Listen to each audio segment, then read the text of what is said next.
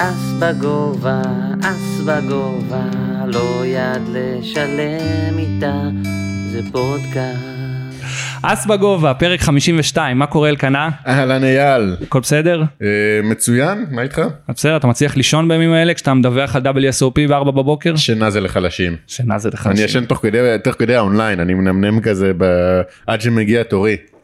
עד שאתה בסיט-אוט מדי פעם, אתה צריך לדווח משהו. סבבה, יש פרק מגניב שרצינו לעשות אותו כבר לפני שלושה שבועות, והתפקשש לנו קצת שם, אבל סוף סוף, אז היום אני מציג את האורחים, לא אתה. אין להם דף הנדון מובילים מה לעשות פה עם ההצגה שלהם. חיפשת אותם? לא, האמת שלא. אז מאיפה אתה יודע? בקושי גיגלתי אותם. אולי קובי היה עכשיו בלונדון, אולי הוא עשה, אני לקח איזה טורניר. קובי, אני אומר אלעד, יו, אתה רואה, כבר בלבלתי ביניכם. אז בוא, בבקשה, כי אני לא מכיר אותם, אז בוא תציג. אז ככה, הרשמתי טקסט, כי ידעתי שאני אתרגש, אני קודם כל מעריץ. מעריץ. די, תמשיך. אז האורחים שלנו הם הכירו בצבא, בשנת אלפיים ושמונה עשרה הם יצרו ביחד את הפודקאסט מה יש בזה, ותכף נדבר מאיפה השם האדיר הזה, כי זה עושה המון קונוטציות לפוקר, פודקאסט, ותקנו אותי אם אני טועה, שנבחר בשנת אלפיים ותשע עשרה ובשנת אלפיים ועשרים לפודקאסט השנה של אתר גיק טיים, ובשנת עשרים עשרים גם לפודקאסט השנה של מעריב. כנראה שזה נכון. זה קרה. הזמן טוב להגיד שלום לאלעד יצחקיאן וקובי מלמד. היי. שלום. תוכל לעשות את ה-איי המפורסם שלך. זה? איי! לא נתן לך לענות. איזה כיף, מה קורה? וואי, איזה כיף להיות פה. נכון. כאילו, אמנם אני מודה, פעם אחרונה, כאילו, אני דפקתי את זה, כאילו, סוג של כוח עליון, אבל אין מה לעשות, ילדים וזה. כוח תחתון דווקא. כן, תלוי, תלוי, תלוי, תלוי. תזהיר אותי שפני שלו לקח שלוק עם הבדיחות. לא, הוא יודע לתזמן את זה בדיוק בשלוק. כן, כן, אני אוהב שלוקים. הוא שלב. לא אמרתי שלוקים, אמרתי שלופים. בסדר? אני כבר רואה מה הולך להיות לנו בפרק הקרוב. אני לא הבאתי אותו כדי לעבר פוקר, אני הבאתי אותו כדי לצחוק.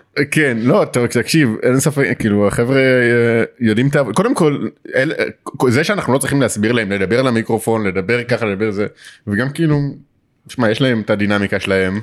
אתם יכולים ללכת בעיקר. אני מפחד להפריע להם. תכלס, אנחנו יכולים ללכת ושיעשו פה פרק כאילו של מה יש בזה. להסתדר עם תחקיר שלא אתה עשית. אתה יודע שזה החלום שלי כבר שנים, שמישהו ישלח לי פרק מוכן כזה, כך. האמת? חלום. אני בטוח שאפשר לעשות. פשוט זהו, פשוט תעשה מכרז. וואו. עוזר הפקה, סטאג'ר, אתה יכול להביא סטאג'ר. אני כל כך אשמח לדבר. זה יקרה. אם יש מישהו שבעניין דבר. אבל אם כבר מישהו צריך לעשות פרק מבלי שהוא עשה את העבודה, זה יהיה אני. כן, זה גם נכון. חד משמעי. אני אעבור זריז על מנהלות, קודם כל תודה רבה לספונסרים שלנו, רן רנר, המארגנים טורנירי פוקר, נושא פרסים באווירה חברית, ימי ראשון בתל אביב, ימי חמישים מוצ"ש בראשון לציון, ידעתם, הכרתם, שמעתם על רן רנר? לא, לא שמעתי על זה. אם בא לך לשחק פוקר בצורה חוקית, לבוא, ערב, כיף, ואולי לזכות באיזה סוני פלייסטיישן כזה בסוף. אה, כזה? שלום. אתה יכול, יש להם טורנירים. סופש במלון, כזה, לא שונה כנראה. הלכתי פעם לטורניר כזה לפני מלא זמן, הלכנו כמה חברים, הלכתי עם וידי וזה. אה, יופי, לא הזמן. כולנו עפנו ראשונים, ראשונים כזה. הפרס אבל היה איזה בקבוק ג'ק או משהו לא, כאילו. זה נשמע מאוד מאוד מוכר. תשמרו את זה, בסדר. יפה.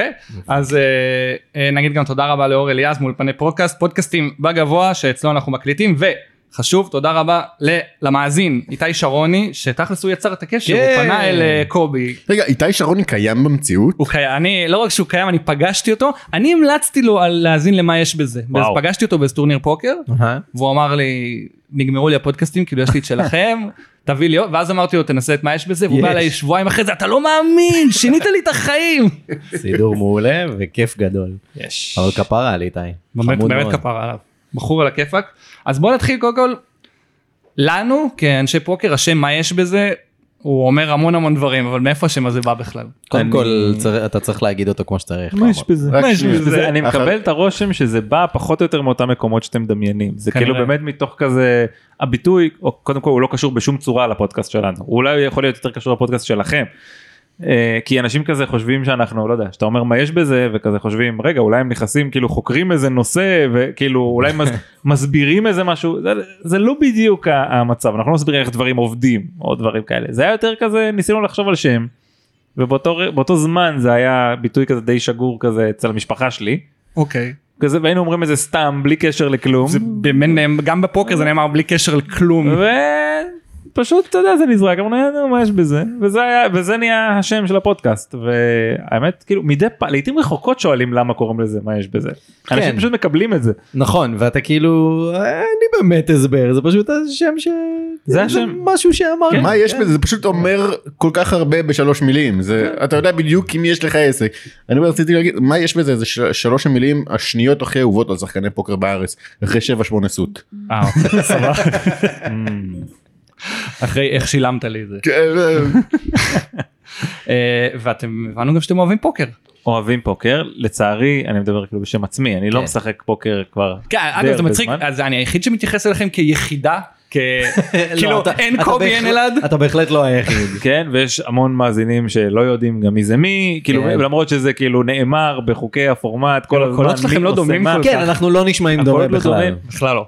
אנחנו לא היינו יכולים להיות רחוקים יותר מיחידה אחת, החיים שלנו שונים מאוד, מאוד בלוז, קובי בכלל חי בלילה כאילו, אני כבר שנתיים באחת עשרה נרדם, אין מה לעשות.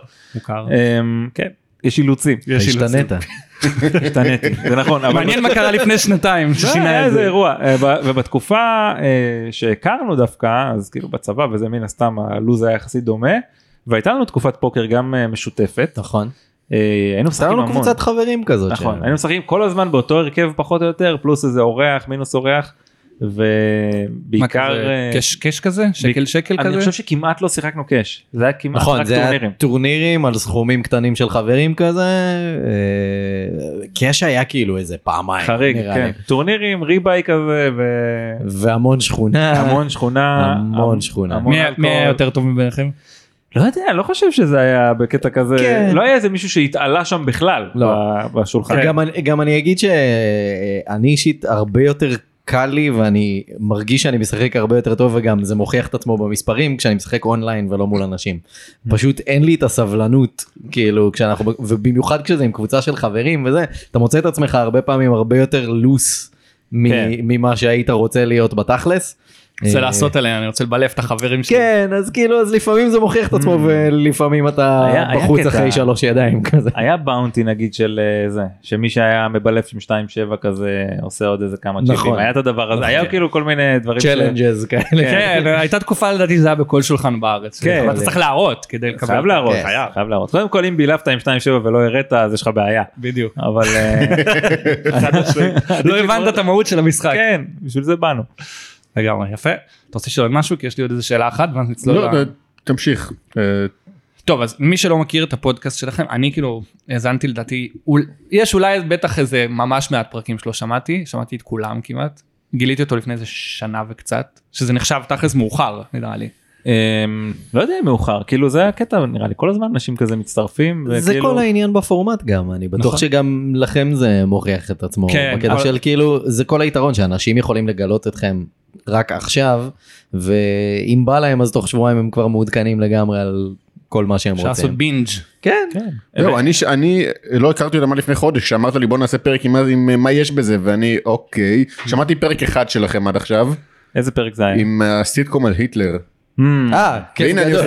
והנה אני עושה, חבר'ה, יש להם פרק על סיטקום על היטלר, זה לבד שווה הזנה. לא סיפרתי לך אגב, אבל באותו שבוע או שבוע אחרי משהו כזה, אז היה איזה כנס פודקאסטרים כזה או משהו, השתתפתי באיזה פאנל, פאנליסט אתה עכשיו. whatever, ואיזה מישהי ניגשה אליי כזה, אתה לא מבין, עשיתם פרק על הייל הני I'm home, בבית ספר למשחק, ביצעתי שיר, את שיר הפתיחה, ועשיתי מונולוג מהסדרה. וואו, תורף. למה? אני מרגיש שכאילו אני בחר כל מיני החלטות שגויות בחיים שלי, כי אני לא הגעתי למצב הזה שהייל הני I'm home, אני יכול לומר שאתה יודע לעשות לזה... לעשות קטע מתוך זה? כאילו מה? איך החיים הסתדרו כאן? זה המון החלטות שקיבלת באופן מודע בחיים, שהובילו אותך לפוזיציה הזאת. מדהים. רק אציין, לפני שנתחיל, שהפרק אהוב עליי זה בוא נפוצץ לוויתן. כמובן. זה קלאסיקה. אני חושב, נכון, אני כאילו מיינסטרים כזה, לא? זה כן מאוד אהוב, וזה מתחבר עם משהו שאנחנו שמנו לב אליו, ש... אולי הטופ של הפרקים הם ממש בהתחלה נמצאים, זה פרק שמונה אני חושב, משהו כזה, והפרקים הכי אהובים הם מהעשירייה הראשונה. כי אני חושב שזה פשוט, אתה יודע, בן אדם שומע עלינו ואז כזה מתחיל מההתחלה, ואז, אתה יודע, מתחברים לזה דווקא לראשונים. אני דווקא התחלתי יחסית בסוף, והלכתי אחורה, אבל... זהו, זה שזה לא, כאילו שאין איזה כרונולוגיה, אין איזה, זה עוזר. מאוד. כן. מאוד, אפשר להיכנס בכל שני. אני נכנסתי באמצע, אני יכול להקשיב מאיזה שלב שאני רוצה. מעניין אותי מה המאזינים שלכם שלא מכירים אותנו, עכשיו חושבים שאנחנו מדברים כבר איזה כמה דקות טובות, ולא הסברנו בעצם מה הפורמט שלנו, מה קורה בתוכנית. אני רק רוצה, בוא נפוצץ לוויתן, שזה גם מה שפיל אייבי אומר כשהוא מתיישב על שולחן היי רולר במקאו. הקטע שאמרתי לאלקנה להכין פאנצ'ים, אבל הוא לא, את זה הוא אילתר על המקום. יפה מאוד, כל הכבוד. אני יודע שהפרק לייב שלנו, הבדיחות שלי נפלו כאילו התרסקו, אבל... אגב, יש לכם גם אירוע לייב תכף, לא? ברחובות, בארשבע? יש לנו שבוע הבא בבארשבע. הוא סולד אאוט או שאתם רוצים עוד לקדם? הוא סולד אאוט, אבל אנחנו רוצים לקדם. ונשמח לקדם. כן, וכדי של כאילו, אם אתם מאזינים עכשיו ואתם גרים בבארשבע ולא קניתם כרטיס... איזה בסה לכם. חבל. תאכלו את הלב. כן, יש שהם עושים אירועי לייב, לא כמונו שלקחנו, שהיינו צריכים להתחנן לאנשים שיבואו, אז זה ממש קרה, תודה. סולד אאוט. אנחנו היינו צריכים להגיד לאנשים שיש פלופ אחר כך בשביל שיבואו. לא, אנחנו עשינו, דברת, עשינו אירוע, אמרנו אנחנו נעשה אירוע לייב, אף אחד לא הביע התעניינות, ואז אמרנו, יש טורניר פוקר אחרי זה, ואז היה סולד אאוט. קלאס. גדול. חכם מאוד. סבבה, אז עכשיו, אני גם, אני היום יהיה מלא, מלא פנדום שלי, כאילו כלפיכם, אני אתן לכם, כן, כל מיני מחוות וכאלה. אז קודם כל, אלעד יציג, כמו בפרקים של מה יש בזה, את חוקי הפורמט, כדי שאנשים יבינו על מה לזה אנחנו מדברים, ואז אנחנו נעשה סיפור שאני עשיתי לו את התחקיר, זה אומר שאתם שלושתכם תשבו ותזרקו פאנצ'ים, ואני עשיתי את רוב העבודה הקשה. מדהים, אז חוקי הפורמט, קובי. כן, כן, אוקיי.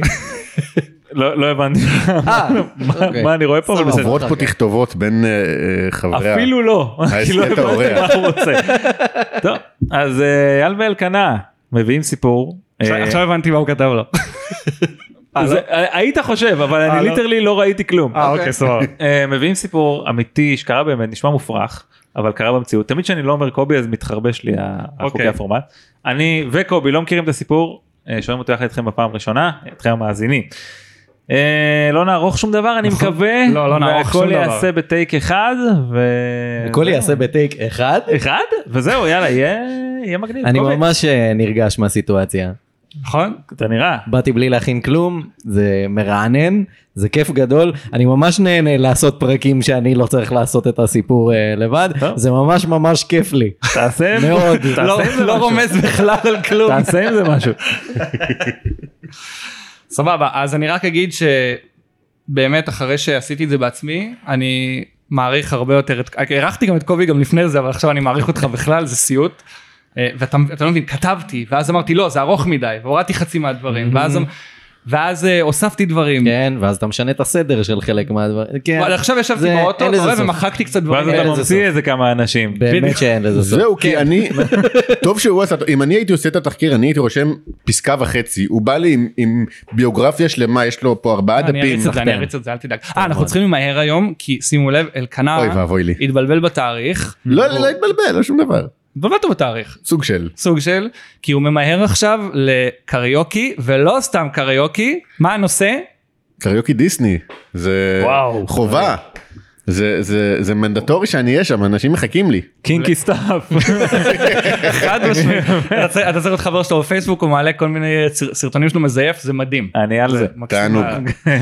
סבבה, אז אנחנו נשמע עכשיו את הסיפור על אחד משחקני הפוקר, כנראה הכי מוכרים, אבל נראה לי ש... אף אחד לא מכיר כמה הסיפור חיים שלו הזוי, ויהיו פה הרבה הרבה מחוות, אני אנסה לעשות את זה במבטא של, שקובי לפעמים מקריא דברים אמריקאים. אז ככה, סטוארט, או בקיצור סטו, ארל אונגר, נולד בשמיני בספטמבר אלף תשע מאות חמישים ושלוש, במנהטן, ניו יורק סיטי. עשיתי זה טוב? קובי מאשר. מכוון. ככה, הוא נולד לשני הורים, יהודים אמריקאים, לאביו קראו אייזידור, שמסתבר שזה קיצור של זה, הקיצור של זה זה אידו. מה? כן. נשמע לי מה זה סטרץ'. זהו, עכשיו אני חיפשתי, אין שום קשר בין השם עידו שאנחנו מכירים, אבל קראו לו עידו. עידו אונגר? עידו אונגר זה שם של סטנדאפיסט תחתית כזה. עידו אונגר זה אחד שכזה התארח אצל דור כאן, נראה לי. חד משמעי. עולה בשתיים וחצי בלילה בפקטורי, אחרי כולם כזה. זה כן. בדיוק. הוא היה בעלים של בר מסעדה בשם Fox Corner, שזה פינת השועל. פוקס קורנר. פוקס קורנר, כן. אוקיי. עכשיו, באותה תקופה, רוב בעלי הברים הם היו מאפשרים לאיזה סוכן הימורים מקומי, מה שנקרא בוקי, להקים מעין דוכן בתוך המסעדה, אנשים יכלו לבוא, לאכול, ואז גם להמר, למרוצי סוסים, לא יודע, בייסבול, מה שהיה להם באותה תקופה, אני לא... כיף לכל המשפחה. בדיוק. ואז הבעלים של המקום, הוא היה מקבל איזשהו חלק מהרווחים, אבל עידו, הוא היה איש עסקים ממולח, הייתה לו גישה קצת שונה, והוא אמר, למה שאני אביא בוקי? בוא, אני אעשה, אני אקח את ההימורים בעצמי, וכל הכסף ילך אליי. ויש לו נפש של עצמאי, אין מה לעשות. כן, נשמע כמו יזם. כן, יזם. יזם. צוקרברג מאחוריך. אז בבר הזה שבבעלות עידו, סטו הוא נפגש לראשונה עם עולם האימורים, ולמרות כל הניסיונות של אביו למנוע ממנו גישה לעולם הזה, הוא הסתובב בבר כל הזמן, הוא הרבה, הוא סייע לאבא שלו עם לסדר את המקום, לעשות רישום של האימורים, וכך הוא נחשף לדמויות ואנשים שהוא לא היה פוגש ב... לפני בסביבה שלו. יש לי ציטוט: מגיל מאוד צעיר הבנתי שרק פריירים עובדים בעבודות רגילות. עד היום זה נכון, לא השתנה שום דבר. תמיד חיפשתי תירוצים להגיע לבר ולשמוע את כל החבר'ה שמשוחחים. הזיכרון הראשון שלי הוא שלמדתי איך לתפעל את הברז של הסודה, שתיתי משהו כמו חמש עשרה כוסות כל יום כדי שיהיה לי תירוץ להגיע לאזור הבר ולשמוע את המאמרים מדברים. יפה. כן. יפה, יפה. זה נשמע כמו משהו גם מבז'ה דורש ממנו, כלומר הרבה ריצות לשירותים, אז הוא היה מפספס הרבה חלקי שיחה בדרך, נניח. כאשר סטו היה בן שבע, הוא הכיר לראשונה את המשחק ג'ין רמי, שאני מכיר גם משחק רמי וגם משחק ג'ין, אז אני לא, נראה לי שזה הכוונה לג'ין, אני לא יודע אם זה קשור לרמי של רמי קוב. גם אתם הייתם משחקים ברמי קוב? ברור, ברור. אני אגב, בתור היינו משחקים רמי קוב עם קלפים. כלומר, רמי. זה רמי. הקוב זה עם הקוביות. כן, אז היינו משחקים רמי פשוט. וזה אותו דבר לחלוטין, אבל... כן, כן. פשוט הוסיפו קוביות כאלה בשביל שזה יהיה לילדים. בדיוק. נכון. זה הפך את זה ממשחק שהוא לא הימורים כמו מונופול כזה. כן, זה משהו שהייתי תמיד מפסיד לסבתא. בדיוק. אני במלחמה הייתי מפסיד לסבא שלי. הוא גם היה מרמה בוודאות. בוודאות. מרמה במלחמה? כן, כן, כן. חימם לי את החיים. אור, אתה יכול להדליק מזגן בזמנך.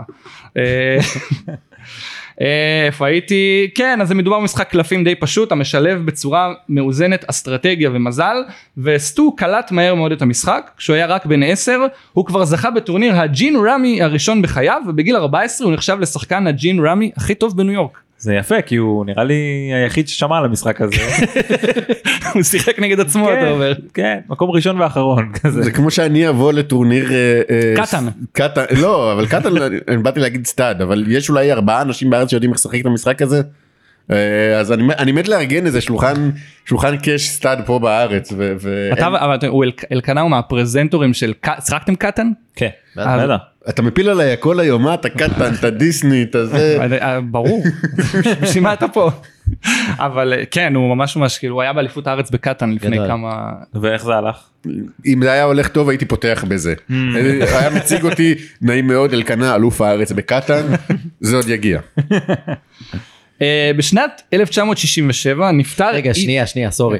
גם בזה יש כאילו קטע של ספונסרים, כמו בטורנירים של פוקר, כאילו אפשר, אפשר לבוא ולממן אותך, כאילו. יש מעט מאוד מקצועני קטן בעולם, וזה כאילו, זה בעולם, זה שחקנים אמריקאים שמשחקים. דבר איתנו, אולי ניתן לך חסות לפני, לפני תחרות הקטן.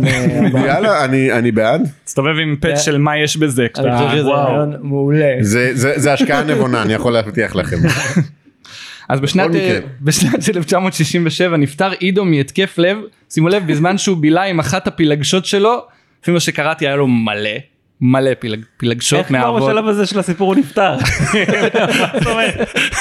רק הגענו לזה. כן, קובי מסיים בפתירת הנושא. אבל אנחנו מדברים על סטו, זה האבא שלו. כן, נכון, נכון. כן, כן, אוקיי. אתה צריך להיות קשור. תמיד יש את הטוויסט, אני חושב... ההורה מת בהתחלה. שבאיזה שישים ומשהו אחוז מהסיפורים שלנו, לפחות שעוסקים באנשים, אז אחד מההורים לפחות מת, כן. בשלב מוקדם, או לחלופין, יש לו ילד שמת בשלב יחסית מוקדם. כי חייב להוביל לאיזשהו טוויסט כאילו. כאילו זה אודישנים לכוכב הבא, אתה חייב איזשהו... רק שבמקום הכוכב הבא אתה זוכה בהפרעת. אבל יש גם כאלה. זה לגמרי, ויש גם בריונים, וזה גם קורה, אתה באמת עושה הכוכב הבא. אפשר לעשות פרופיילינג של כוכבי הסיפורים של קובי, נכון? יש להם בטוח איזה מכנה משותף. אני מאוד אשמח. אנחנו בדיוק ראינו שיש איזה פרויקט. אנשים נורמליים הם לא. כן. לא. רובם לא. אם אתה נורמלי אתה לא תגיע למה יש בזה. וגם הרבה מהם מסיימים את חייהם בטרם עת. בואו נחכה, נראה מה יגיע פה. אז ברגע אחד, סטואי, ג'ודי שזה אחותו, כאילו קראתי את הדברים מהביוגרפיה שלו, ועד הקטע הזה לא הבנתי שיש לו גם אחות שם בסיפור, ומסבר שיש, ואימא שלו שקוראים לה פיי, אז הם נותרו מרוששים ללא כל מקור הכנסה מרכזי, אף אחד מהם לא ידע ולא רצה לטפל את הבר, את הפוקס קורנר, ולמרות שלאבא שלו היו מלא הכנסות, מסתבר שהוא פחד מהרשויות מס, אז את כל הכסף שלו היה מפזר אצל כל מיני מכרים בניו יורק, ואז אחרי שהוא נפטר הם פשוט ברחו, ואז, ואז מה אפשר להגיד? איפה הכסף? תודה רבה, הנה, יש פה, זה ראשון. זה למה המאזינים הקבועים של מה יש בזה, כי אני לא הבנתי. זה הקאץ' פרייז של אלעד. אוקיי, טוב לדעת. זה הקאץ' פרייז. אחד מהם. אחד מהם, כן. אז מפה סטו הבין שאין ברירה, הוא חייב לקחת את הדאגה. עליו לשאת את עול המשפחה על כתפיו, הוא לא היסס לרגע וברח מהבית. הוא נטש את הבית ספר והוא התחיל לשחק ג'ין כפרנסה ברחבי ניו יורק, שהוא כולה בן שש עשרה. אני מכבד את זה. כן. זה מסלול קריירה הגיוני בסך הכל. בכללי כשאתה שומע ילד בן שש עשרה וג'ין, זה נשמע לי חיבור מאוד בריא והגיוני. חד משפעית. במהלך השנים שבין גיל שש עשרה ל-שמונה עשרה, הוא התמחה בטורנירי ג'ין שהיו מתקיימים בצורה בלתי חוקית ברחבי ניו יורק. במהלך התקופה הזו הוא זכה בסכומים שמצטברים של בערך עשרת אלפים דולר, ועכשיו חשבתי לעצמי איך לעזאזל קובי מחשב כל פרק את השווי של הכסף. יש לך איזה מחשבון אינפלציה. כותב בגוגל אינפליישן קלקיולייטור. אני אמרתי לעצמי, אתה אדם חכם, אתה יודע לחפש בגוגל, ומצאתי אתר עם מחשבון אינפלציה, ואז אמרתי, בואנה, קובי הוא לא כזה מתוחכם כמו ש... ממש לא, אף פעם לא טענתי. ממש לא. ואז גיליתי שעשרת אלפים דולר בשנת אלף תשע מאות שישים, זה שווה קצת יותר מ-תשעים אלף דולר היום. לא רע. אחלה סכום. לא רע בסחטן. כן, התעשר, התעשר ברגע. עכשיו, השמועות על היכולות של סטו בג'ין עשו את דרכן לכל רחבי העיר ניו יורק, אבל יותר מכל היו אלה הסיפורים על ההתנהגות שלו במהלך משחק שהפילה אפילו על יכולותיו, הוא תואר כמפסידן גרוע ומנצח אפילו עוד יותר גרוע. הוא היה... כל פעם שהוא היה מנצח מישהו, היה נוהג להתעלל בו ולהטיח בו אלבונות, מקנית אותו, להגיד כמה שהמלאכים שלו, של היריב היו גרוע, וכמה הוא הרבה יותר טוב ממנו. והוא היה חוטף מלא מכות בגלל הדברים האלה. הוא היה חוטף מכות? אני רוצה להגיד לי שילד בן שש עשרה שעזב את בית הספר לא מתנהג בצורה בוגרת. לי הוא נשמע כאילו כשהוא מפסיד הוא פיל אלמוס, וכשהוא מנצח הוא טוני ג'י. הוא כאילו לא רואה בעיניים. יפה. שמות שאומרים לכם משהו? לי לא. לך לא? בטח. לא מכיר פיל אלמיוס? לא. אז לאייל יש רנט, יש מונולוג ארוך שהוא שומר לפרק הבא על פיל אלמיוס. אוקיי, מבחינתי הוא השחקן פוקר הכי גדול בכל הזמנים, אבל הוא גם מפסידן נורא והיום. וואו, ממש, הוא נופל כל כך הרבה פעמים. ואני מת לשמוע אותו, אבל אנחנו נצטרך לחכות לפרק הבא בשביל זה. מעניין. תשים, אני אשלח אחר כך. סגור? תסתכל על סרטונים שלו, אני מבטיח אז יצחיק אותך. זה יצחיק אותך. איפה הייתי, איפה הייתי? כן.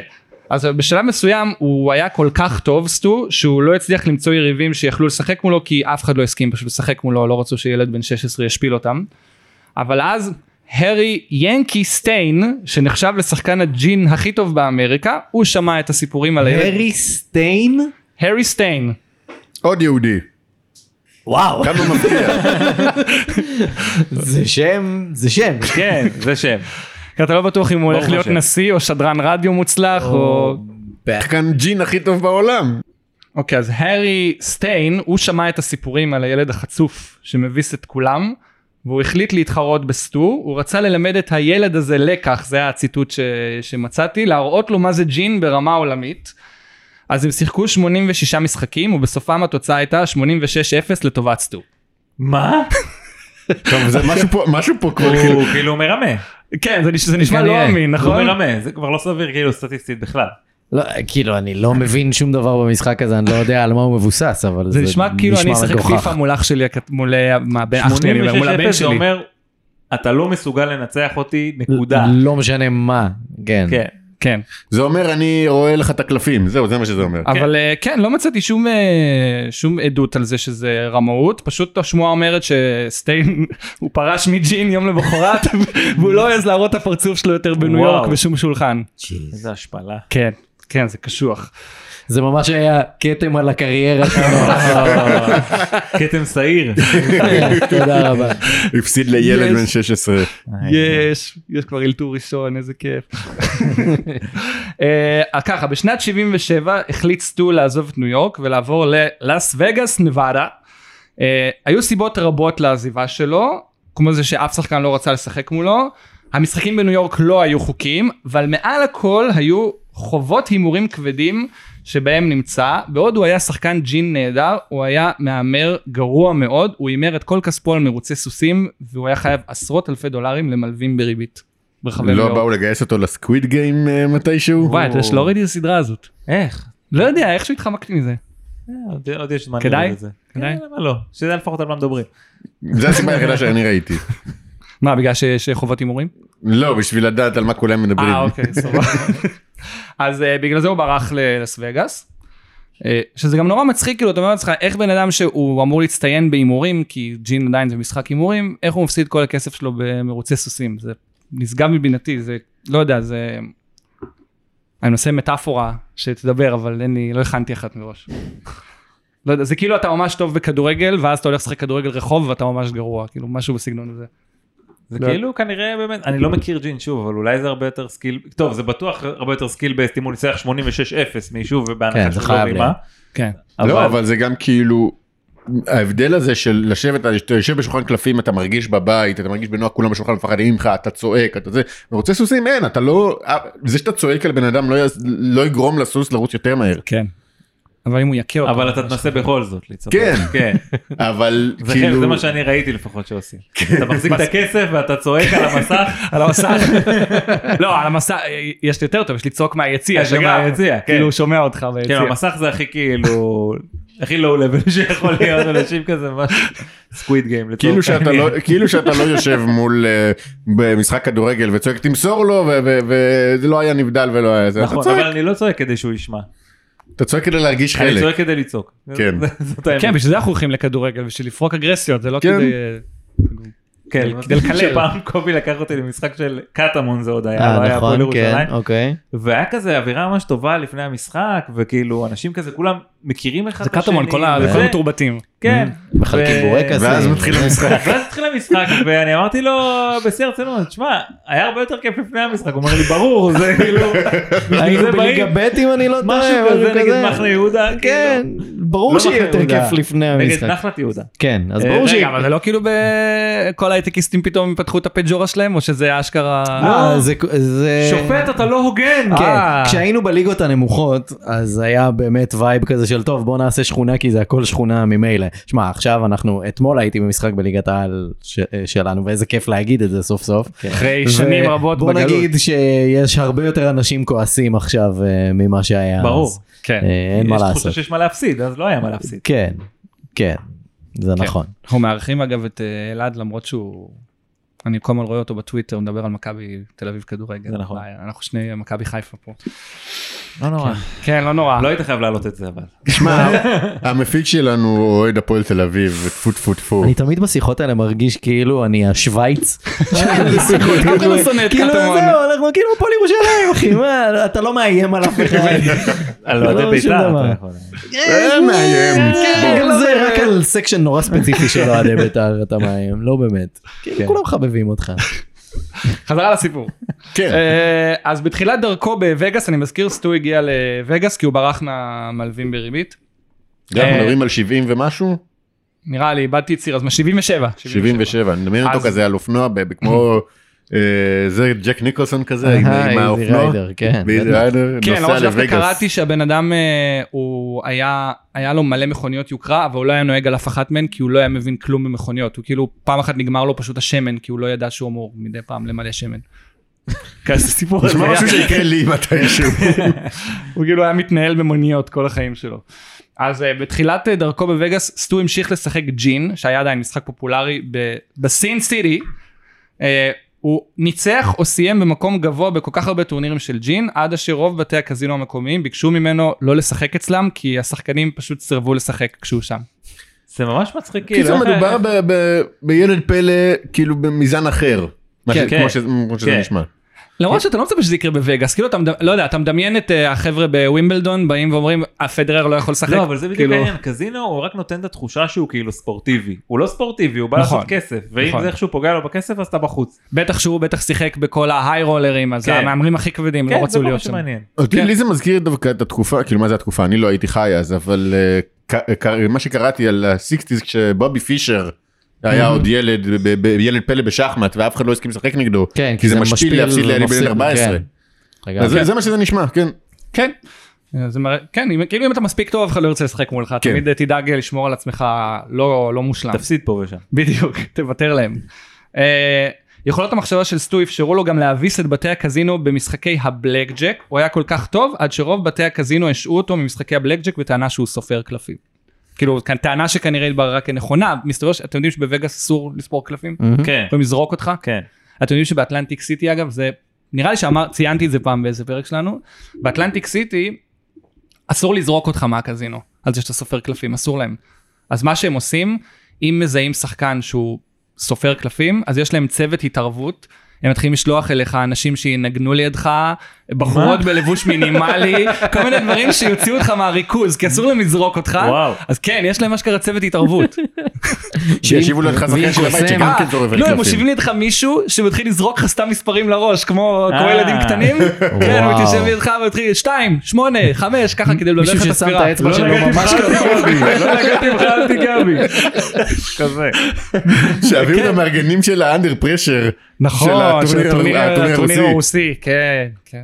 זה טורנירים שמביאים לך גם כן, בדיוק דיברנו על זה לפני כמה פרקים. כן, זה פרק שסיבך אותנו קצת העניין. שמביאים לך שם להקה שמנגנת איתך, ויש לך נחשים על השולחן, ויש לך... יש לך בחורות בלבוש מינימלי, ועפו עלינו על זה בפייסבוק, על זה שכאילו הזכרנו את זה. רק ציפרנו מה קורה, לא תמכנו בזה. לא היינו שם. לא היינו שם, בדיוק. לא אפשרנו לזה לקרות. מאיפה הייתי... אז כן, דיברנו על זה שהוא סופר קלפים.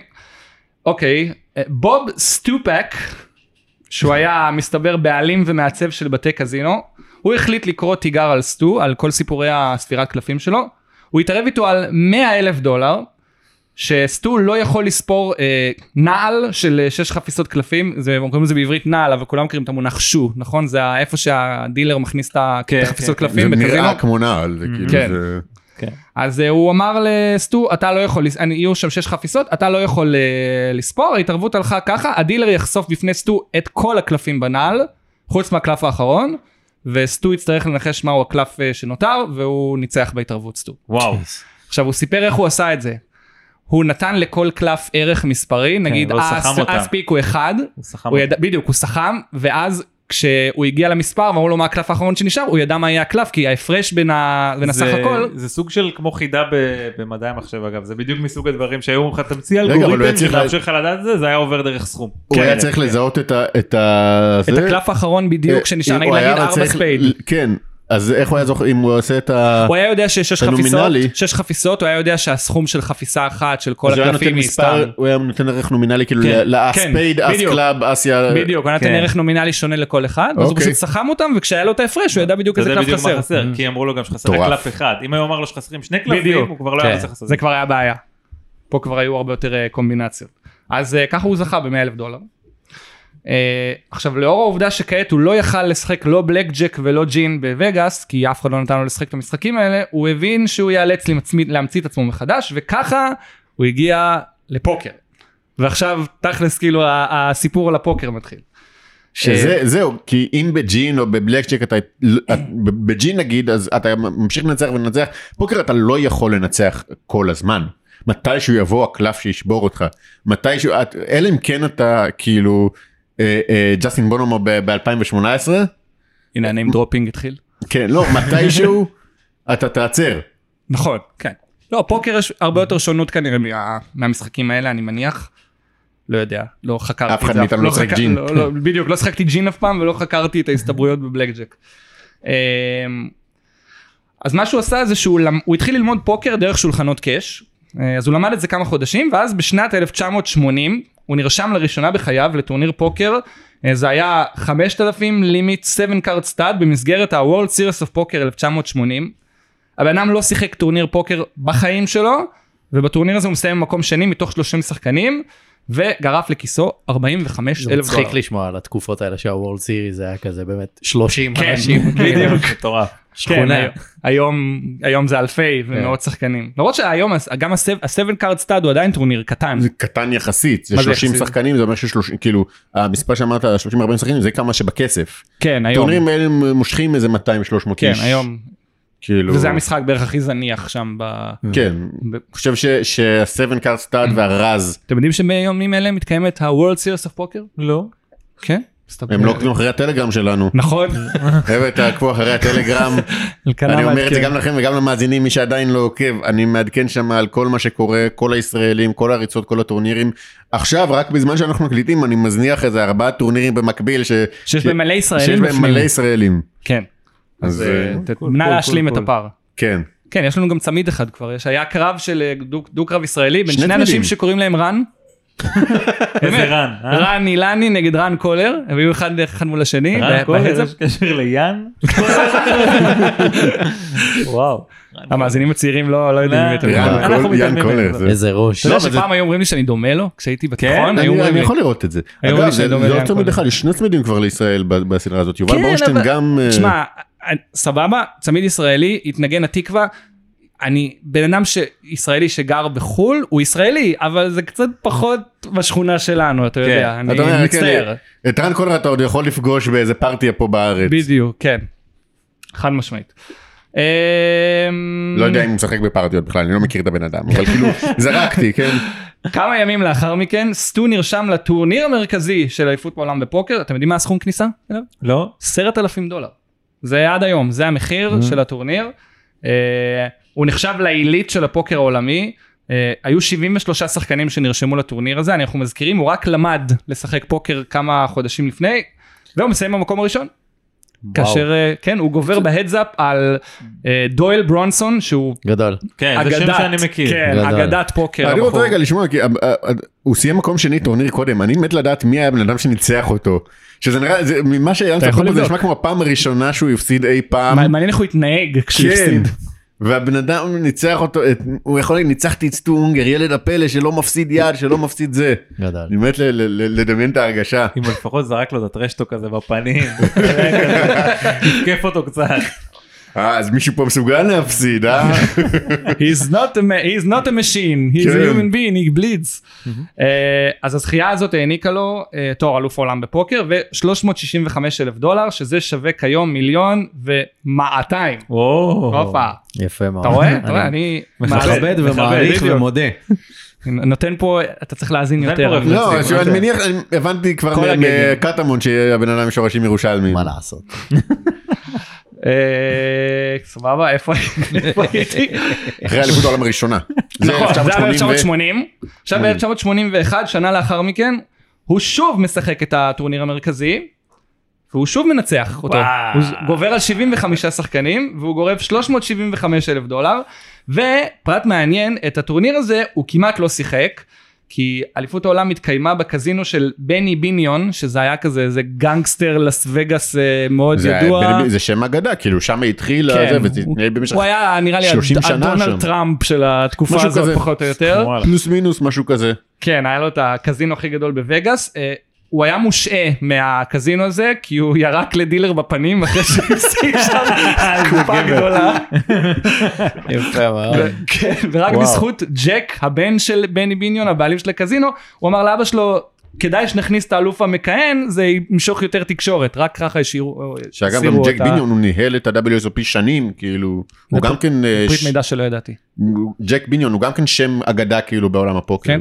כן. טוב לדעת. אני חושב שעד שזה עבר לריו, זה היה כאילו, זה היה הטורניר של ג'ק ביניון, זה היה בן אדם. גדול. גדול. קצת לפני שהוא התחיל לשחק פוקר, אז אמא של סטו נפטרה, וכדי להתמודד עם האובדן שלה, ועם הצורך להישאר ער לסשנים ארוכים של פוקר, הוא התחיל להסניף קוקאין. כאן סיפורנו מתחיל להידרדר. ומהר, מהר מאוד הוא התמכר אליו. אם בשנים הראשונות השימוש בסמים עוד היה תחת שליטה, מהר מאוד הוא נהיה מכור, כתוצאה מכך קודם כל אשתו, כן, הייתה גם אישה בסיפור ואפילו ילדה, הם התחתנו בשנת שמונים ושתיים, והחליטה להתגרש ממנו ממש לא הרבה שנים אחרי זה, והגירושים האלה גרמו להתמכרות שלו אפילו להחריף, ולהימורים שלו על סוסים להחריף, ואת רוב הזכיות שלו בפוקר, ושמעתם כמה הוא לקח כבר מיליונים, אז את הרוב הוא הפסיד במרוצי סוסים. הבעיית סמים שלו הייתה כל כך גדולה, עד שבזמן האירוע המרכזי בשנת אלף תשע מאות תשעים, משחקים הרי את האירוע המרכזי כמה ימים. משחקים את האירוע המרכזי כמה ימים. די אחד, ואז אתה אורז שקית יפה כזאת עם צ'יפים, ואתה ממשיך ליום הבא. אז ביום השלישי הוא הוביל את הטורניר, היה לו אחר בצ'יפים, והוא לא מגיע ליום השלישי של הטורניר. יום הרביעי הוא לא מגיע. אני קראתי יום השלישי, אבל בסדר, שלישי או רביעי זה לא משנה. זה היה היום האחרון. זה היה היום האחרון של הטורניר. אז לא, אז... לא, כן, את הסיפור הזה אני מכיר, אני רק רוצה לדייק, אני חושב שכאילו, אם אתה, אם היו ארבעה ימים, אז הוא התחיל את יום שלוש, לתחילת יום שלוש הוא לא הגיע. תחילת יום שלוש. כי היה יום, היה יומיים שהוא לא הופיע בהם. אה, אוקיי, אז כנראה הוא התחיל את יום שלוש, וזה גלש ליום ארבע. בכל מקרה, הוא לא הופיע ליום השלישי, והוא נמצא מחוסר הכרה בחדר אחרי שלקח מנת יתר, והוא הובא לבית חולים, ולמרות שהוא לא שיחק את היום השלישי, הוא הפיל ליום הרביעי, והרמת הצ'יפים שלו הייתה כל כך גדולה, שהוא הצליח אפילו להפיל לגמר, ולזכות ב-עשרים וחמישה אלף דולר, פשוט, כי הבלנדים אכלו אותו, אבל לא יודע, היה לו כזה צ'יפ ליד ענקי, שהוא נכנס לגמר. היום זה לא היה קורה, היום הם משחקים איי סי אם, זה לא היה קורה בחיים, שחקן שקם, פשוט נותנים לו לדמם למוות, לדמם צ'יפים. כן, סיפור מטורף. זה התאבלות איי סי אם לעוף לבנה. אתה חצי טורניר לא משחק, ואתה עדיין מסיים מקום שיעי. אחרי שנים שמאבק בסמים ובחובות כבדים, בשנת תשעים ושבע סטו שיחק את האירוע המרכזי בזכות הלוואה של עשרת אלפים דולר שהלווה לו חברו בילי בקסטר.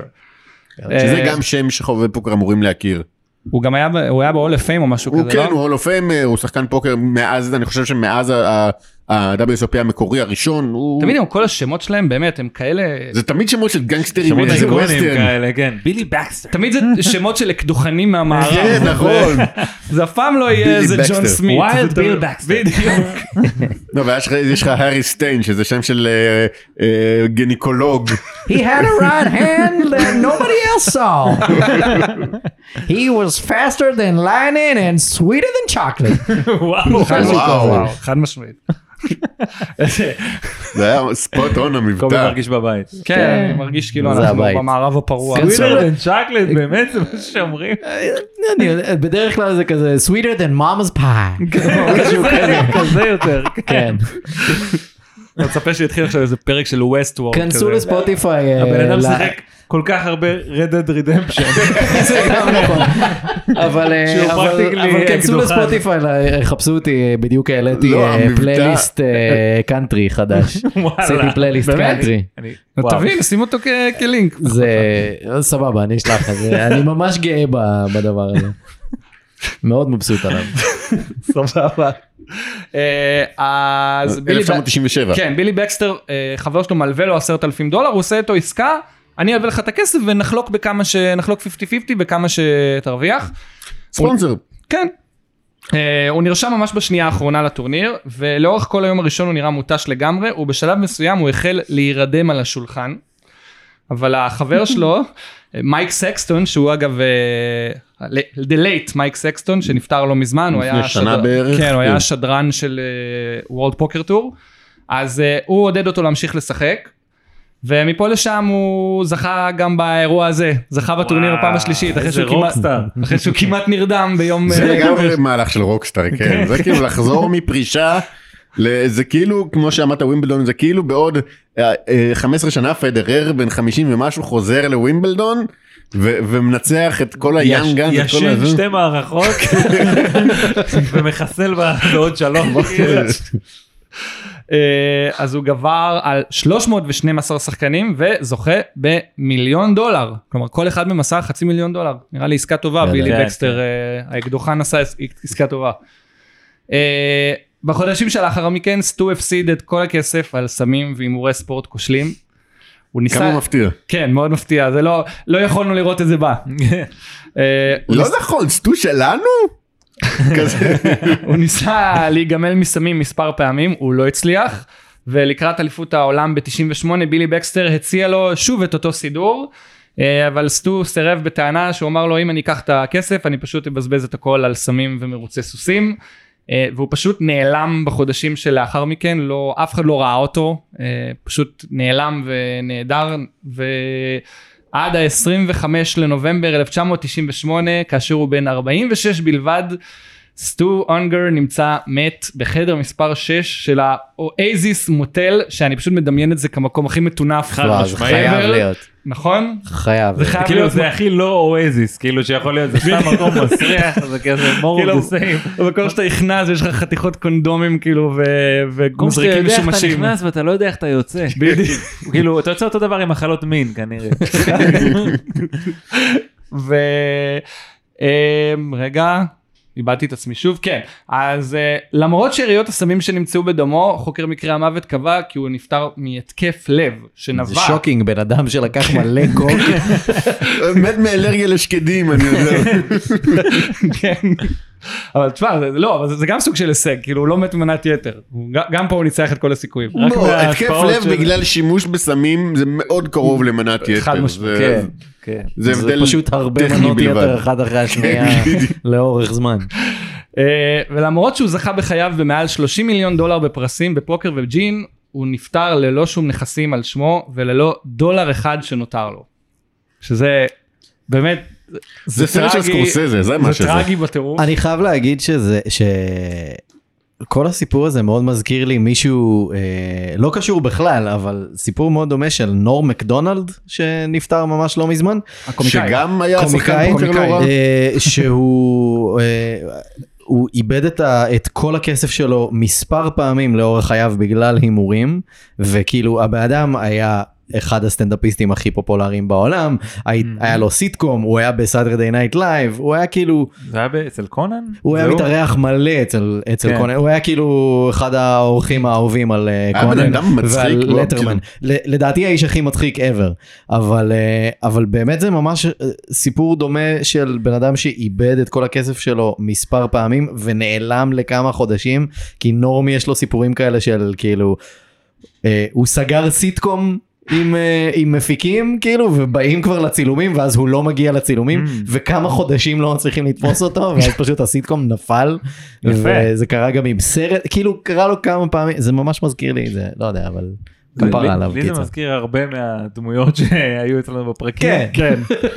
נורם לואיס אגב. כזה צ'ק על הכל, ילדות השוקה, כישרון יוצא דופן במשהו סמי מפוקפק, התמכרות לסמים, גירושין, מוות בטרם עת. כן, אני קצת מופתע שזה לא היה ברשימה שלי עד עכשיו. זהו, ועכשיו דפקתי לך את זה. נורם מקדונלד אגב, היה שחקן, כאילו לא שחקן, אבל שיחק פוקר. כן, בסלבריטי שואוז. בסלבריטיז, בטורנירים, וזה חבר טוב של ג'ו סטייפלטון, שחימם אותו בטור, אני חושב באחד הטורים האחרונים שלו. כן. קלייטון פלצ'ר, מי שמכיר את השם, גם כן שחקן פוקר מצוין וסטנדאפיסט מצוין. וכן, כאילו. זה מה שרציתי להגיד לזה, זהו, אין המשך למשפט הזה. בסדר. בכל מקרה, מה שאתה אמרת על זה, גם יש לנו גרסה ישראלית, אפשר להגיד, אסי דיין כזה, שגם כן היה בטופ של הטופ אוף היז גיים, ועד שנעלם בסמים ואימורים ואלוהים יודע מה. יש הרבה, יש הרבה הקבלות כאלה. כן, זה כנראה איזושהי כרוניקה כזאת של אנשים שעולים לגבהים מאוד מאוד... זה סרט של סקורסזה, זה כל הסרטים שלו. כאילו ברגע שאתה הכי טוב במשהו בגיל שש עשרה, כאילו לאן אתה כבר יכול להמשיך משם. או בובי פישר, גם כן עוד סיפור, אותו דבר. לגמרי. באמת, לאן אתה יכול להמשיך משם, כאילו זה כל כך מוקדם בעיצוב האישיות שלך. מרדונה. סוג של... כן? כן. הייתי לוקח את זה לפרדי אדו. לפרדי אדו, אוקיי. זה שם שאני לא הכרתי. פלא אמריקאי, נכון? כן, הוא היה כאילו ההבטחה האמריקאית בעולם הכדורגל. בגיל ארבע עשרה חתם בבנפיקה, משהו כזה. אם אנחנו עכשיו נתחיל להגיד שמות של אנשים שהיו גדולים בתחומם, יש מצב שמשחק היום בליגה הלאומית. אנחנו נצטרך לשחק פה עוד שבועיים. השלישית בשוודיה. וכאלה. מי? פרדי אדו. בן כמה הוא, כאילו, על איזה תקופה? אני חושב שעכשיו הוא כזה בשנות ה-שלושים של חייו עדיין. אני בטח שהם בתודעה מלא שנים, הם כזה, הוא בן שלושים ואחת. כי שוב, הוא היה כאילו, הוא היה השחקן הכי מבטיח בפוטבול מנג'ר, או בצ'מפיונשיפ מנג'ר. זה הגרסה העולמית לגיא אסולין. גיא אסולין, חיכיתי שתגיד את השם הזה. הוא יליד שמונים ותשע, פרדי אדו. זה הגיל של מסי. זה העניין. לא, מסי שמונים ושבע. הוא יותר צעיר ממסי. אתה מבין? הוא עדיין יכול לפרוץ. כן, רגע. אנחנו צריכים משהו, אנחנו צריכים איזשהו לדבר. לא, יש איזשהו קלוז'ר. לא, כי הסיפור הזה ממש דאונר בסוף שלו. רגע, שנייה, יש קלוז'ר. יש קלוז'ר. אני לא סיימתי. לא סיימת, בבקשה. בשנת אלפיים ואחת נבחר סטו לפוקר הול אוף פיים. הוא שקודם כל נחשב עד היום לאחד השחקנים הכי גדולים שידע המשחק, וכל זה בקריירה שנמשכה פחות מ-עשרים שנה. חבריו לפוקר אמרו שמותו היה טרגי, אך מאוד לא מפתיע, סיכם זאת חברו הטוב, שדר ושחקן הפוקר מייק סקסטון המנוח, ברמי ובפוקר סטו אונגר היה מנצח ענק, אבל במשחק החיים הוא היה לוזר גדול. זה בדיוק מה שחשבתי, כאילו שהגידו עליו, היה טוב במשחקים, אבל במשחק החשוב ביותר, הפסיד פעם אחר פעם. יוצא צ'וקר של הגמרים. יש איזושהי הערכה לכמה הוא הרוויח בענף? אמרו, אני קראתי שבערך ההכנסות שלו היו משהו כמו שלושים מיליון דולר. אני יכול להיכנס להנדון שלו, אבל שוב, ביחס לאינפלציה זה לא... כן, ברור, אבל זה העניין, שלושים מיליון בתקופה שהוא חי, והרוב הזמן ב-שמונים, זה מלא כסף. ממון. זה, אני רוצה לראות את המאמרים שהרוויחו מההפסדים שלו, לראות איפה הם היום, כאילו. ברגע שסטו אונגר נכנס לסלון אימורים של מרוצי סוסים, כולם כזה, כולם קמים, כולם זה כמו, כל הקרישים באים. בוא בבקשה, בוא תשב, בוא זה, כמה כסף אתה רוצה לזה? כי בן אדם עם מלא כסף, הגיע עכשיו מהקזינו, שם הוא פירק את כולם, בא למרוצי סוסים, כולם יודעים בדיוק מה הולך לקרות. הוא הולך לתת לכולכם את הכסף שלו. חד משמעית. זה חגיגה. עשינו גם פרק על מהמר לא כזה מזמן. על ההוא גם שדונלד טראמפ הזמין אותו לקזינו שלו, וואי, הסיני. נכון? היה קריש... זה פרק מטורף. היה שם גם יקוזה מתי שהוא נכנסו שם. אני לא זוכר איזה משחק הוא שיחק. בקרה. בקרה, נכון. והוא פשוט הפיל כאילו את טראמפ, אבל אז טראמפ לא שילם לו, וזה... באופן מפתיע מאוד. כן, שוקינג. בקרה זה המשחק שפיל אייבי הסתבך בו. כן. זוכרים פיל אייבי. ועד היום אין לי מושג איך משחקים. יש עד היום תביעה ענקית של רוב בתי הקזינו ב... זאת הסיבה שהוא לא מגיע, זאת הסיבה שהוא לא משתתף היום באליפות העולם, כאילו חצי מהקזינו בווגאס אסור לו להיכנס. הוא גם איזה יומיים לפני הפסק דין, הוא כנראה ידע שהוא עומד להפסיד, אז הוא רוקן את כל הנכסים שלו בווגאס, כי התביעה הייתה בנבדה, ואז כשבאו לעקל לו את הנכסים, גילו שהם כלום, פשוט רוקן הכל. מהלך קלאסי. ממש, אלי תביב כזה. כל דבר בעולם הוא כמו משהו בכדורגל ישראלי. כל דבר. מיקרוקוסמוס של היקום. אני רק אציין שבשביל להתכונן לפרק הזה, אז קודם כל קראתי את הביוגרפיה שלו, ואפשר למצוא אותה אפילו באינטרנט, שנקראת One of a Kind, The Story of the Rise and Fall of Stu the Kid Ungar, ואפילו ראיתי כמה דקות, היה עליו סרט שנקרא היי רולר. תקשיב, זה הסרט הכי גרוע שראיתי בחיים שלי. זה לא, הסרט, אני לא בטוח אם ראיתי גם חצי ממנו, באיזשהו שלב לא היה בטוח אם הוא דוקומנטרי או עלילתי, יש שם את היכולות משחק הכי נוראיות שראיתי בחיים שלכם. סרט מחריד. לא באמת, כאילו, באמת, תיקח מישהו, לא יודע, תיקח איזה בן אדם מהרחוב, תגיד לו בוא תשחק. תשווה את זה לזה רום רגע? לא, לא, לא. דה רום כיף לצפות בו. אוקיי. זה סרט שפשוט גרוע שלא הבנתי. כן, זאת הבעיה, זה העמק הקטן הזה שבין אני נהנה לצפות, סבבה, לממש ממש גרוע, אז יש שם איפשהו באמצע כזה, לא. בדיוק, זה לא מספיק גרוע כדי להיות קלט. אבל זה נוראי. על הפנים. באמת, ראיתי עשר דקות רבע שעה, ואחרי רבע שעה אמרתי, טוב, אני אקרא את הביוגרפיה, אני לא יכול להמשיך לראות את הדבר הזה. והיה עליו גם סרט דוקומנטרי ב-E S P N, שנקרא גם באותו שם של הביוגרפיה שלו, ובגדול זהו, פה תם הסיפור שלנו. ייי! יש! ככה לשבת. כיף לי, ממש, אני מרגיש רענן. זו חוויה טובה. כן, לא, אני, לא, אנחנו האמת מסיימים פה, וכשאני חוזר הביתה, אני ממשיך טיפה לשבת על תחקיר להקלטה הבאה שלנו. כן, רציתי שאתה מה עם זה. אתם מקליטים כל שבוע? אנחנו מקליטים בדרך כלל שני פרקים כל שבועיים. פשוט. כן. כזה. בואו סחטן, סחטן על התחקיר והסיפור ממש טוב. נדמה עושה את העבודה. כן, כן, עשיתי. אני לא אעשה את זה לעולם בחיים שלי עוד פעם. אין שום סיכוי. אני חושב שההרצה שלך לקובי גדלה. אני אמרתי, חד משמעית. הבעיה היא זה לא למצוא את החומר, כי החומר שם. הבעיה היא זה להחליט מה לקחת ומה לקצץ ומה לשים. העריכה, העריכה. נכון. כי ברגע שאתה מוצא את הסיפור, החומר שם. אבל זה פשוט זוועה. וזה חתיכת סיפור, זה... כן, אני הורדתי מלא דברים, היו מלא סיפורים. ברור, לאסוף אינפורמציה זה לא באמת כזה קשה עם האינפורמציה שם, וזה לא נושא נידח מדי, אבל אז באמת לברור ולבחור, והאם זה אמין מספיק, כי גם, אתה מדבר על מהמר, כאילו, ברור שהיו עוד מלא סיפורים עליו שהחלטת לא להכניס, אני בטוח. חד משמעית. כי לך תדע אם זה אמין או לא. גם לך תדע אם זה אמין, וגם אתה יודע, יש... חלק מהסיפורים אתה אומר, טוב, זה קצת מוגזם בשביל להכניס את זה פה, אני בטוח שגם אתם מצנזרים חלק מהסיפורים שלכם, כשזה כבר... כן, כאילו, אתה צריך לדעת אם אתה סומך על המקור שלך מספיק, ואם אתה מוצא את האינפורמציה אצל יותר ממקור אחד, כאילו, זה גם איזשהו כלל. מבלי שזה יהיה פשוט העתקה מהמקור ההוא. כן, כן. בייסיקלי עבודה עיתונאית. בייסיקלי. כן, רק בלי הערכה, התעודה, הפוליצר. כן. בוא, הכסף. אני באתי, אני עבדתי בעולם העיתונות, כסף אין שם. אז דמיין להרוויח אפילו פחות מזה. כן. אז קודם כל, תודה רבה שבאתם. תודה שהזמנתם. כיף לבוא. היה ממש ממש כיף. ואני אלך הביתה לשחק זינגה פוקר. בואו, אני חושב שמאז אלפיים ותשע לא שיחקתי זינגה פוקר. יש מצב שיש לי עוד איזה טריליארד צ'יפים בחשבון זינגה שלי. קופצות לי מדי פעם בפייסבוק פרסומות, גם לך קופצות, מוכר צ'יפים לזינגה, שלוש מאות שקל אתה מקבל טריליארד. כן, כן, יש אנשים שעוד מוכרים צ'יפים בזינגה. מהשאלה מי קונה. זה אני רוצה להבין. אם מישהו מוכר אז כנראה שיש מישהו ש... אני מניח שיש מישהו שקונה.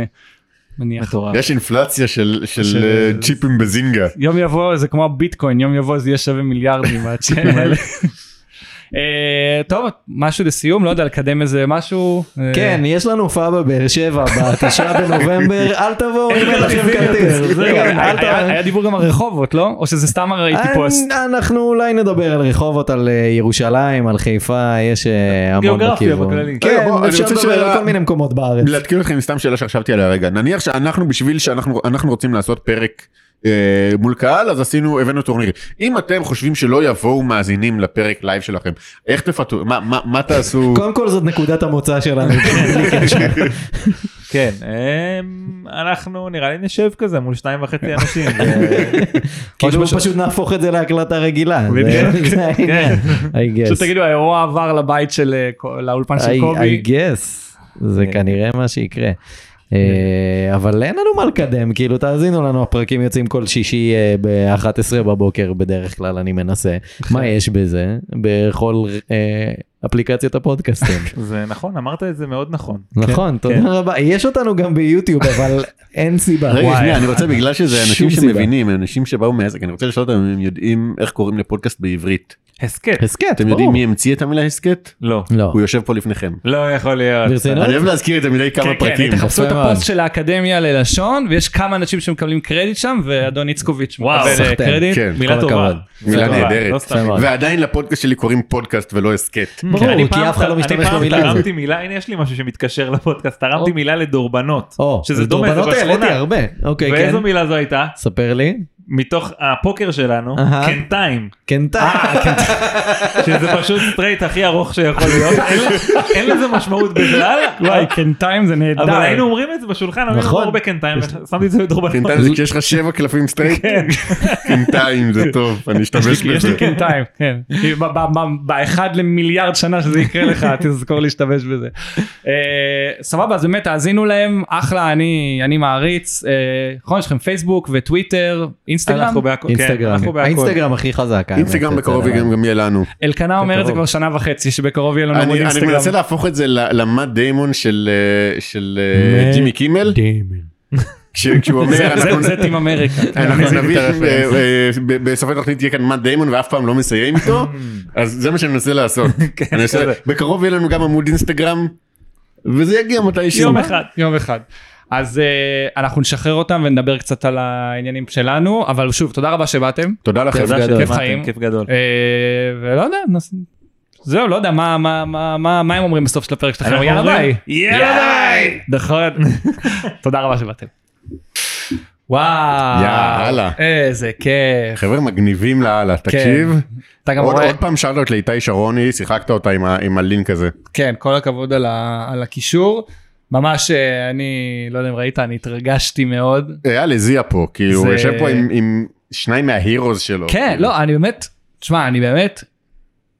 קודם, אנשים שמייצרים תוכן טוב, ובואו, יש פודקסטרים בארץ שהם מיני סלבס כזה בקהילת הפודקאסט, והם באמת נחשבים לאחד הפודקאסטים הכי ותיקים והכי ידועים, ואני מת עליהם, פעם ראשונה שפגשתי אותם. הדינמיקה שלהם, כאילו, חלום שלי שיהיה לנו כזה. כן. אתה אף פעם לא עושה לי כזה, סתם. אתה אף פעם לא משלים לי את ה... לא, אני לא, אני לא אשריק את המשחק הזה. אתם רואים, אתם רואים, אצל מה יש בזה, זה היה קורה. אבל זה היופי, הדינמיקה שלנו זה שאנחנו מבאסים אחד את השני. לגמרי. אם כבר מדברים על מבאסים אחד את השני. בדיוק, האייטם הבא, בליינאפ. תן לנו עדכון על הצ'אלנג'. אז ככה, אנחנו סיימנו כל אחד שישים טורנירים. אנחנו כמעט זהים, אני הסתכלתי לא מזמן על האברג' פרופיט. אתה הולך כאילו להמשיך את הסיפור, נכון? כי אנחנו לא בסטטוס של שישים. לא, לא, לא. אתה כבר ב-שמונים. אני כבר ב-שמונים, אני מחכה לו. ככה אנחנו מגיעים לאבן דרך. אז הגענו ל-שישים, וכמה היה המצב אז? ב-שישים אני חושב שאתה הובלת, אתה היית ב-חמש מאות שבעים, ואני הייתי ב-חמש מאות שלושים. מבחינת הבנקו, אבל בסדר, הובלנו באיזה ארבעים. אתה הובלת עליי באיזה ארבעים, ואני הסתכלתי לא מזמן, אחרי שאני כבר הגעתי ל-שמונים, האברג' פרופיט שלנו זהה, אחת נקודה אחת לך, אחת נקודה אפס תשע לי, כאילו שימו לב, אנחנו רווחים, אנחנו על כל טורניר שאנחנו משחקים חמישה דולר, אנחנו מרוויחים דולר. כן, קודם כל אנחנו, אנחנו בירוק, ואנחנו צמודים. מאוד, מאוד. עכשיו, לך יש, לך יש, עשית כבר שמונים טורנירים. הגעתי ל-שמונים. אני מוביל עליך. אני עדיין באותו מקום, באותו אזור של ה-חמש מאות שלושים, חמש מאות ארבעים. אני מוביל עליך כרגע, ראיתי היום, באיזה חמש עשרה דולר. לי יש עוד...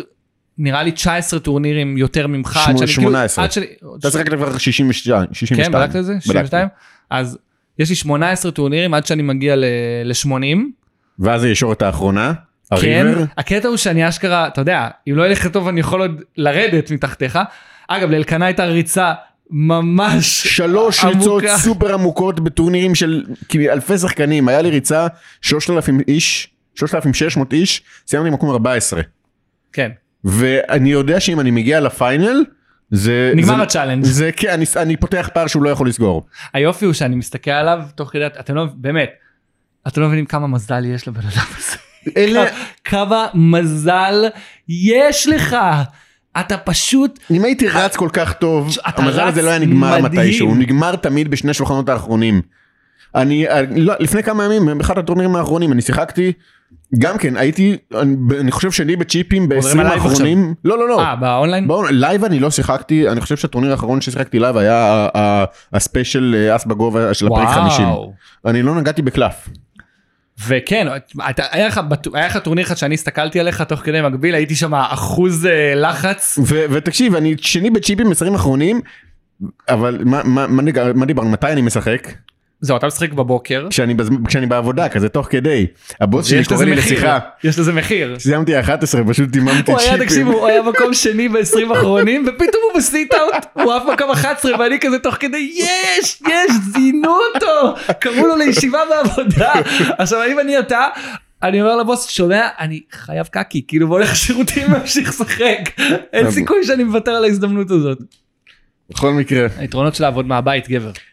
מזכירים לכם, יש, כשהוא מגיע ל-שמונים, אנחנו חוזרים, אני חוזר לשחק, ואז את הטורניר המאה, אנחנו שנינו נשחק ביחד, והפעם זה לא יהיה כמו הטורניר הראשון, שנכנסנו אליו, אנחנו נעשה מראש, ואנחנו ננסה אולי, אני אנסה אולי להרים, ננסה להרים סטרים או משהו, אולי ננסה להרים סטרים, אולי, אולי ננסה, כאילו, אני לא יודע איך זה יעבור מבחינת הספונסרים, אבל למכור אקשן בתוכנה, באקסל. אני קצת מקווה שלטורניר האחרון נגיע צמודים. כן, זה חלק.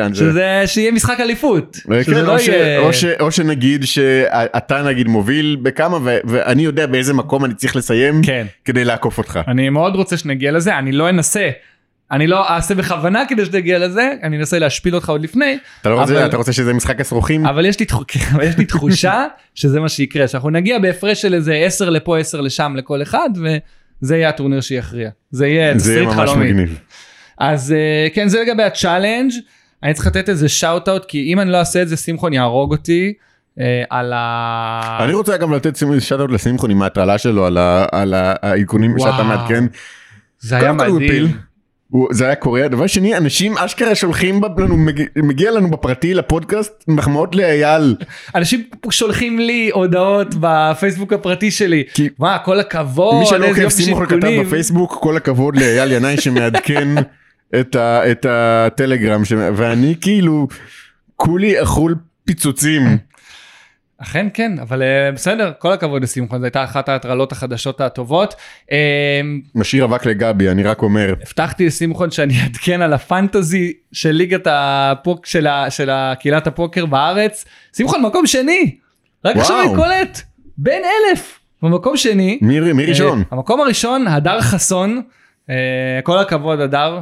האמת שהוא, אני גם כאילו עוקב אחר קצת בטוויטר וזה, בן אדם, הוא מבין עניין, הוא מבין עניין. אני חושב שהוא מאזין קבוע, אני לא יכול להיות בטוח על זה, אבל כל הכבוד לשמחון עם הופעת פנטזי מרשימה, ועולה למקום השני, ואני מקום חמש עשרה, משהו כזה, אבל עוד יש לי, עוד יש לי בית, עוד יש לי בית. דבר אחרון, דאבליו אס או פי ממשיך, אנחנו בעצם נכנסים לישורת האחרונה. בשבוע הבא כבר מתחיל המיין איבנט, שהפעם יהיה שבעה ימים, כאילו תשעה ימים סך הכל המיין איבנט, ברציפות. ברציפות. שבעה ימים של טורניר, ואז הפיינל הוא יומיים השנה, לא שלושה ימים. והפיינל הוא back to back עם day seven, נכון? כן, ממשיכים ישר כמו טורניר רגיל. לא, כי בימים, בשנים קודמות היה אפילו איזה מרחק של יומיים, שלושה. היה יום הפקה למדיה, לזה. לאנשים להגיע, לרייל, אבל נראה לי שגם אין ממש רייל השנה, אז אולי בגלל זה... פשוט, או מתנהולך להתנהג כמו טורניר רגיל, עם, אני חושב, הצפי הוא גם פחות שחקנים השנה, הצפי הוא באזור ה-שישת אלפים שבעת אלפים.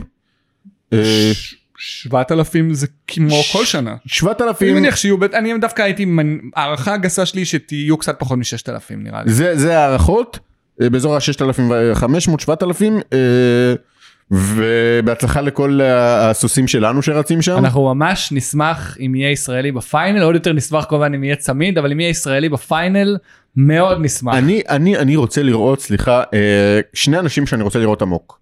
קודם כל זה אלון אלדר, שהוא מדווח לנו מדי פעם על הרצות שלו, הבן אדם, איכשהו רץ, אני לא מאחל את זה לאף אחד, והוא מין קראשר, הוא כאילו כל הזמן שולח מינקש בדיילי בזה, מינקש בדיילי בזה, ואז נכנס לטורניר אלף וחמש מאות, הוא לא רץ טוב, הוא לא רץ טוב, אני ממש רוצה לראות הרצה עמוקה שלו במיין איבנט, אני שולח לך מפה, אלון, אתה שם בווגאס, שולח לך אישית אנרגיות. ויש לנו נציג יותר בכיר. יש לנו נציג של אס בגובה, כן.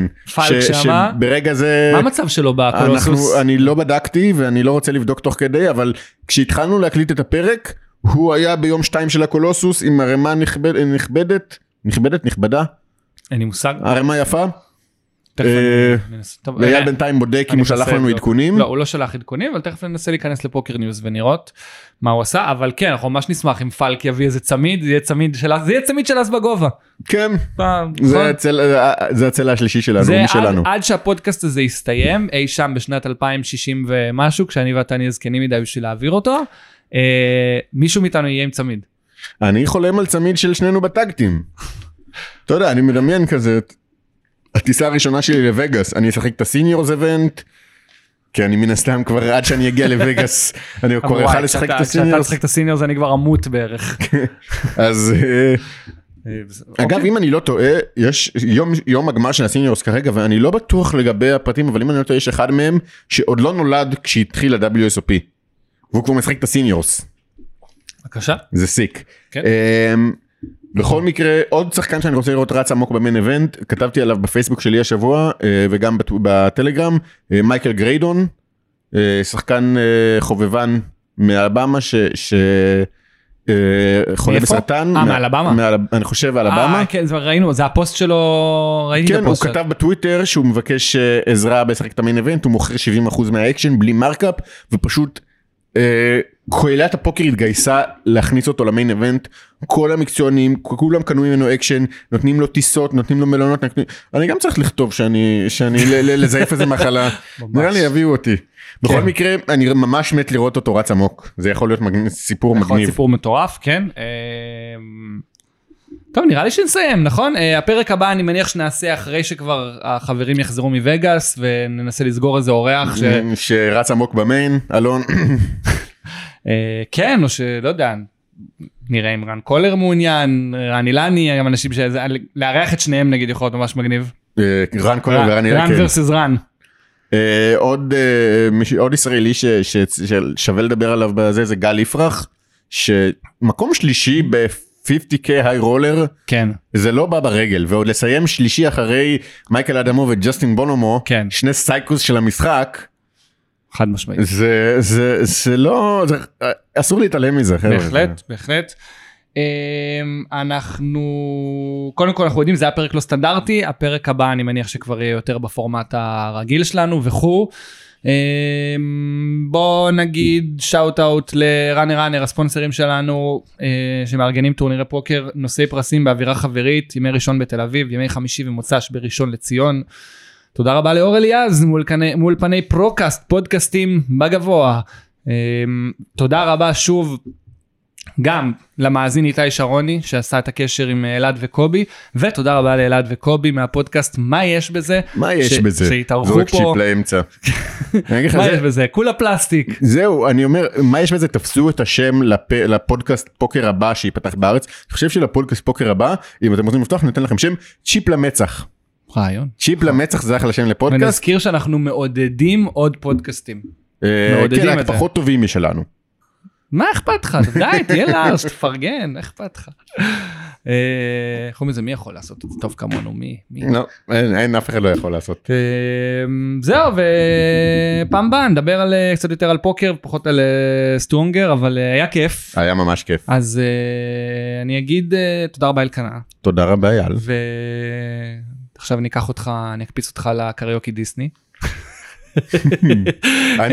אנחנו עושים את הפרק, הוא שחטת ממנו הבטחה, אם זה בשעה כל כך מאוחרת וביום כזה תקוע, לפחות הוא נותן לי טרמפ. ואתה יודע כמה אני שונא להיכנס למרכז תל אביב עם האוטו שלי. מעריך את זה מאוד. ובכן.